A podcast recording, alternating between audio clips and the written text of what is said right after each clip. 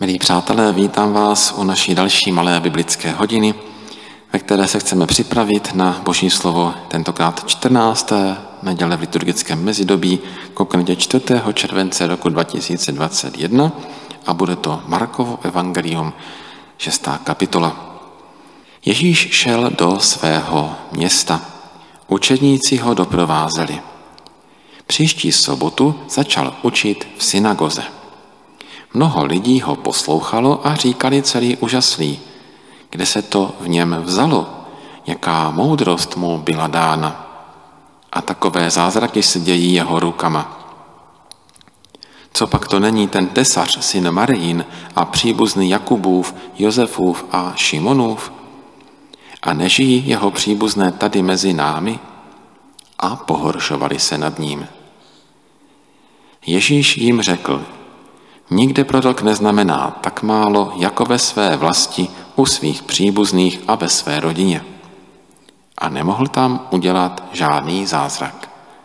Jenom na několik málo nemocných vložil ruce a uzdravil je. A divil se jejich nevěře. Ježíš Kristus šel do svého domova, do svého města.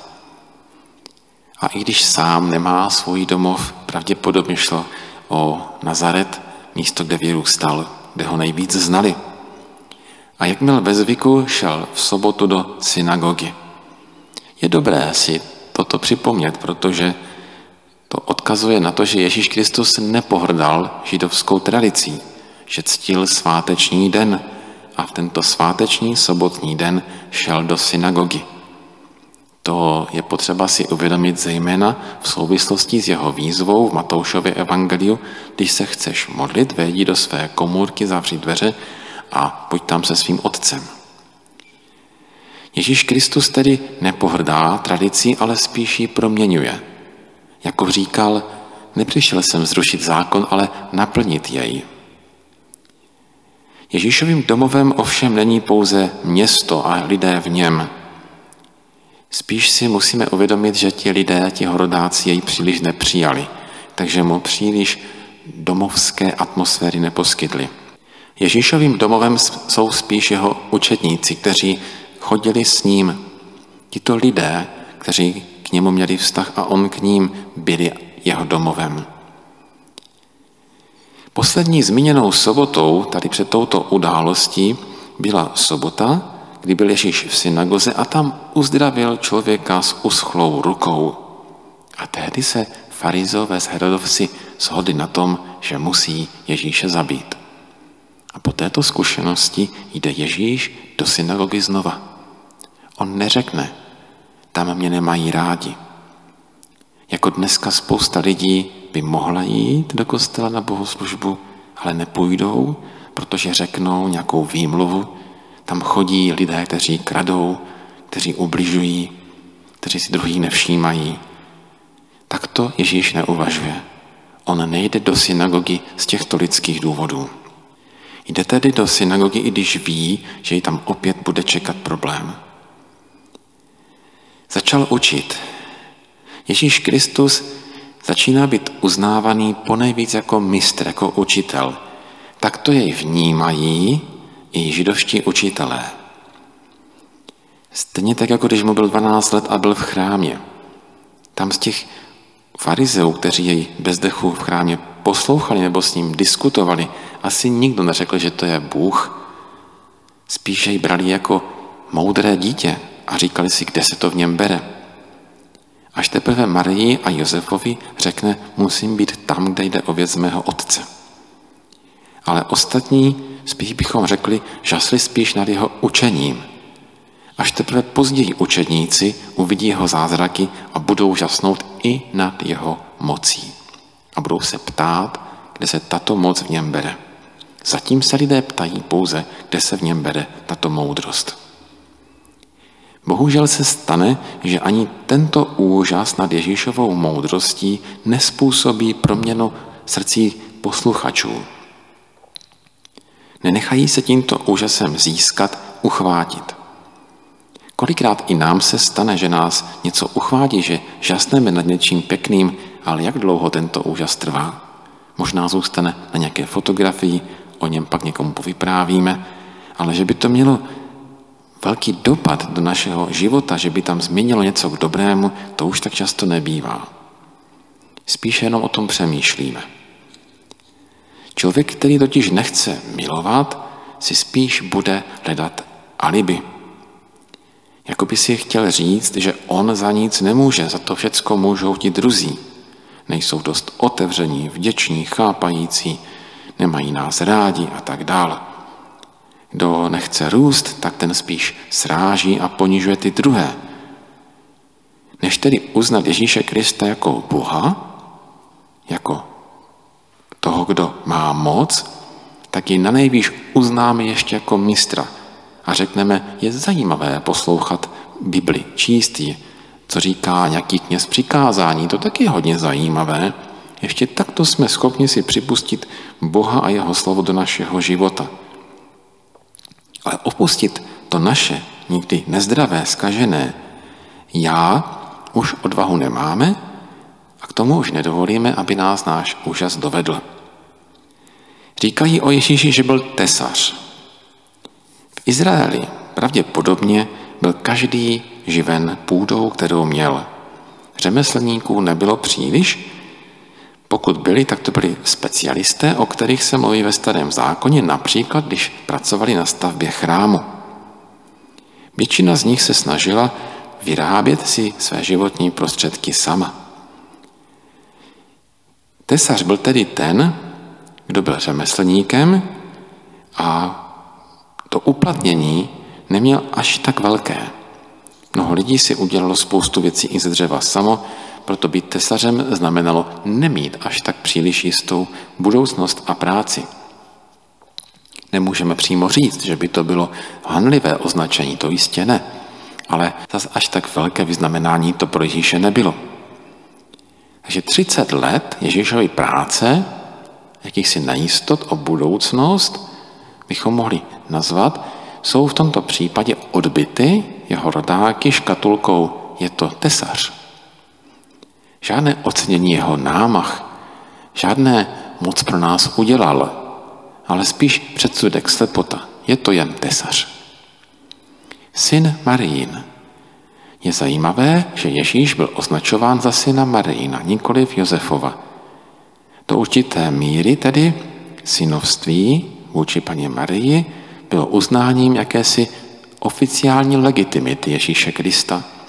Takže ji brali jako svého, patřil mezi ně, což je velice i pozbudivé, že v tomto případě musel Ježíš žít jako člověk tak, že si tu legitimitu mezi sousedy vydobil. Pro nás, pro křesťany, je Maria jeho matka. I když o Josefu není zmínka. Maria je v tomto případě také uznávaná lidskou společností. Když o Ježíši řeknou, že je syn Marín. Nevíme, jak ji hodnotili. To už nám evangelium neříká. Pro nás, pro křesťany, je ale Maria matkou Ježíše ne jako učitele, ale jako Boha, což je víc. Pak se tady mluví o příbuzných. I tady tento pojem vzbuzuje v mnoha lidech chtivých senzace, kolikrát skandály a vyvolává různé záminky ke spekulacím. Protože se mluví o tom, že Ježíš měl bratry. A dá se říct, že i když dneska ten pojem bratr vnímáme jinak než tenkrát, přeci jenom se v té dnešní mentalitě pořád přenáší to dnešní pojetí bratra na tehdejší dobu. Zapomínáme, že tento chaos v pojmech někdy může způsobit i velké zlo. Říct dnes o někom, že to je bratr, a říct tenkrát v době Ježíšově, že to je bratr, je velký rozdíl. A to si málo kdo z nás uvědomuje. Proto tyto pojmy musí mít i čistý, jasný obsah. Pokud dopustíme, že se bude s těmito různými pojmy zacházet všelijak, pak se dočkáme tragických situací, když se například bude někdo snažit propůjčit homosexuálním vztahům pojem manželství, způsobí velký chaos nejenom v této generaci, ale vůbec i v kultuře. Pojem manželství je vyhrazený pro celoživotní vztah muže a ženy pro spojení jejich srdcí Bohem. A u pravdivosti tohoto vztahu by mělo i zůstat. A ze stejného úhlu pohledu se podívejme i na takzvané bratry Ježíše Krista. Protože tenkrát rodina znamenala pro člověka daleko víc, než znamená dnes. Tenkrát rodina znamenala to základní životní prostředí pro člověka. A rodina byla součástí národa. V rodině člověk nacházel svůj život, své první přijetí na svět, obživu, lásku a zabezpečení v nemoci i ve stáří. Byl povinen nasadit své síly pro druhé. Pokud šlo o muže, tak přijímal ženy, svou manželku, případně pokud ve starém zákoně šlo o více do manželek, do své rodiny, aby tvořil její součást. Takže vlastní rodina byla svým způsobem i nadřazena manželství.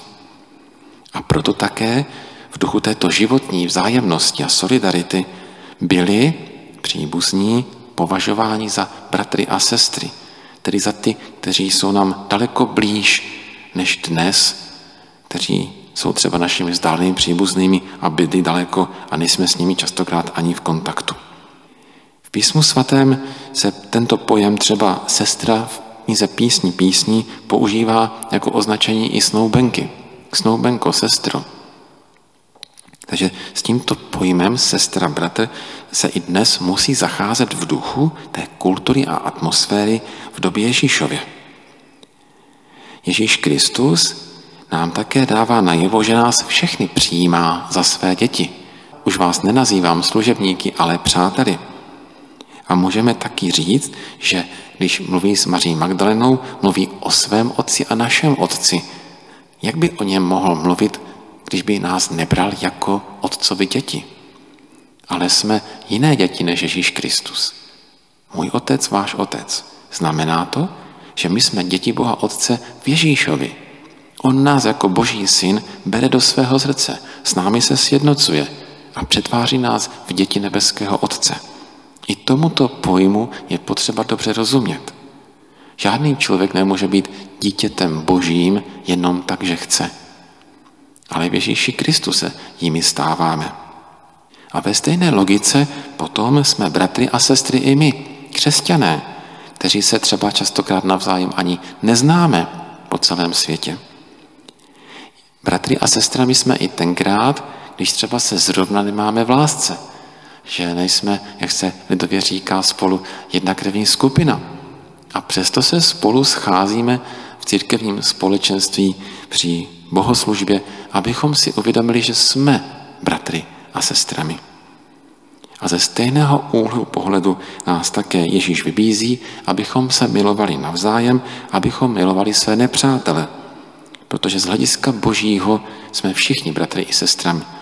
I s těmi, kteří nás rádi nemají. Takže tomu pojmu Ježíš měl bratry je potřeba rozumět v té souvislosti doby, ve které žil a kterou také předvídá. Protože můžeme říct, že tenkrát jeho blízcí pokrevní příbuzní jsou předznamenáním toho, že jednou bude mít Ježíš svou velkou rodinu, kterou bude spojovat už jeho krev posvěcená. Vzpomeňme, když jej jednou oslovují v domě a říkají mu, venku na tebe čeká matka a tvoji příbuzní. A tenkrát Ježíš řekne, kdo je moje matka, kdo jsou moji příbuzní, ti, kdo plní vůli mého nebeského Otce. Učme se tedy vnímat to bratrství a sesterství optikou Pána Ježíše a nepodsouvejme Božímu slovu naše vlastní, často fantasmagorické úvahy a závěry. Posluchači Ježíšovi se nad ním pohoršili, protože možná byli schopni vnímat jako učitele, jak jsme si řekli, ale nikoliv jako Boha Božího Syna. Pohoršení bývá častokrát dobrovolné. Pohoršení znamená, že si vlastně člověk z konání, jednání toho druhého vezme něco špatného, které pustí do svého vlastního srdce a tvrdí, že k tomuto mému zlému jednání mě dal návod, radu ten druhý. Častokrát ovšem i Pán Ježíš naznačuje, že existuje pohoršení záměrné, kdy se člověk pohorší nad tím druhým, aniž by musel. Nebo se nad ním pohorší, protože mu špatně porozuměl. Častokrát takovéto pohoršení tedy přijímáme, vstřebáváme proto, že jsme nastaveni na zlo, na špatné chování a jednání a rádi k tomu přijmeme to alibi na základě chování druhého. Můžeme tedy říct, že vnímání, dobrý čistý zrak je pro náš dobrý život velice důležité. Dobrý zrak, milosrdný zrak, zrak Boha Otce, se snaží vnímat na každém člověku to, že je dítětem, živým tvorem, ztracenou ovcí. Bůh, milosrdný Bůh, se nenechává odradit našimi hříchy, ale snaží se nás vždycky zachránit. Proto bychom ani my neměli následovat nazarecké v tom jejich pohoršení, ale spíš se snažit vnímat na druhých i těch špatných lidech, i těch, kteří nás pohoršují, spíš to, že to jsou lidé a že potřebují záchranu či pomoc.